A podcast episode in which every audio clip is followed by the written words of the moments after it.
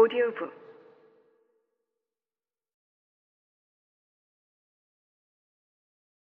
나는 나와 같은 상황에 놓이지 않은 사람은 이해하기 힘들 법한 질문을 던지고 가정을 세웠다.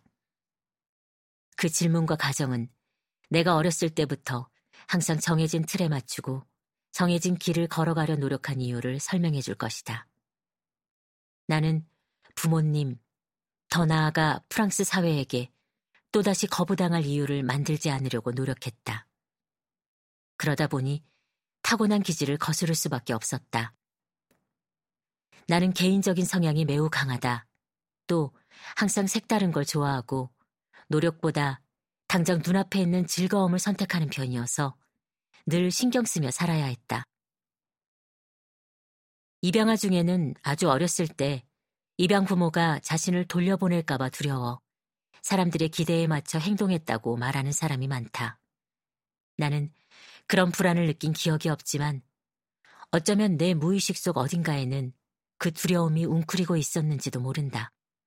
다만 내가 늘 규칙을 잘 지키려고 신경 쓴 사실은 지금도 뚜렷하게 기억한다. 이를테면 학교 친구들과 최대한 비슷해지려고 했다. 생김새가 달라 항상 눈에 띄었고 그 차이는 없앨 수 없었기에 더 그랬던 것 같다. 어른이 되어서도 그런 신경증의 증상 하나는 완전히 사라지지 않았다. 나는 사람들이 입양 얘기를 꺼내면 극도로 불편해진다. 특히 다른 입양아가 입양을 매개로 나와 공통점을 찾으려 할 때는 더 심해진다. 나는 입양이나 출생으로 나 자신을 정의하지 않기 위해 무척 노력했다. 모르는 사람들이 그 얘기를 자꾸 꺼내는 것은 더욱더 싫었다. 예를 들면 프랑스 대사를 지낸 분이 프랑스에 입양된 한국인들이 모여 만든 단체인 한국의 뿌리라는 뜻의 라신 코레엔느를 소개해주겠다고 했을 때 얼마나 당황했는지 모른다. 나는 입양 부분을 다른 사람과 공유하고 싶지 않다. 나는 나 자신에게 매우 솔직한 사람이라 그런 불편함과 당혹감이 무엇인지 인정했다. 그것은 바로 수치심이었다. 잘못된 경로로 세상에 진입한 사람이라는 부끄러움. 부모가 원하지 않은 열등한 사람이라는 수치심.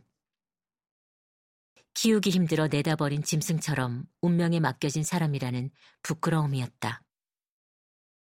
그 감정은 사랑과 사회적 성취 덕분에 약해지고 무뎌졌지만 완전히 지워지지는 않았다. 나는 지금도 스쳐 지나가듯 수치심을 느끼곤 한다. 병원에 가면 가족력을 물어보는데 입양되어 아무것도 모른다고 대답할 수밖에 없는 그런 순간의 말이다. 내 출생과 관련된 한 가지 이야기도 수치심을 더욱 강화한다. 그것이 사실인지 아니면 가족사의 비극적인 면을 강조하려고 만들어낸 이야기인지 모르겠지만 아무튼 그것은 부모님이 홀트 아동복지회에서 전해들은 이야기다. 지나가던 행인이 쓰레기통 위에 버려진 나를 발견했다는 것이다. 홀트 아동복지회가 아기를 품고 이 이야기를 한 것은 아니라고 본다. 부모님도 이 이야기를 뭔가 기적 같은 일로 받아들였을 것이다. 열악한 내 탄생 배경과 그 이후에 내가 이루어낸 일들이 선명하게 대비되니 말이다. 내가 그곳에 머물 때의 운명과 입양으로 맞이한 운명은 그만큼 차이가 컸다. 부모님이 보기에는 내 삶의 여정이 뭔가 행복하게 끝나는 동화 같은가 보다. 그 이야기가 내 자존감 형성을 얼마나 힘들게 했고 더 나아가 불가능하게 했는지는 생각조차 못했을 게 분명하다. 나는 행복한 어린 시절을 보냈다. 누가 봐도 이상적인 어린 시절이었다. 부모님은 사랑과 관심이 넘쳤고 조부모님들도 나를 다른 손주들과 차별 없이 애지중지했다. 나는 부족함을 모르고 자랐다. 친자식과 다른 대우를 받는다는 생각은 한 번도 해본 적이 없다. 부모님은 내가 필요로 할 때면 언제나 내 곁에 있었다. 내가 30이 넘어 18개월밖에 되지 않는 딸의 아버지와 갈라서겠다고 했을 때도 마찬가지였다. 정부 부처의 고위직에 발탁되었을 때도 나는 물질적으로나 정서적으로나 늘 부모님의 도움을 받았다. 부모님의 물샐 틈 없는 지지와 내 미래에 대한 믿음이 없었다면 오늘의 나는 없을 것이다.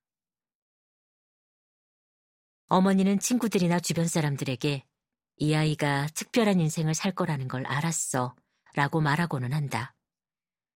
그런 어머니를 보면 로맨가리의 소설 새벽의 약속에서 화자의 어머니가 부드러우면서도 단호하게 너는 영웅이 될 거야. 장군.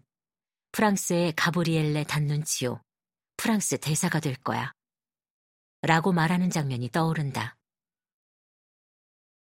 내게 보인 어머니의 끝없는 믿음이 있었기에 내가 어릴 때 버려진 아이라는 비극적인 상황을 정신적 문제 없이 무사히 지나올 수 있었으리라.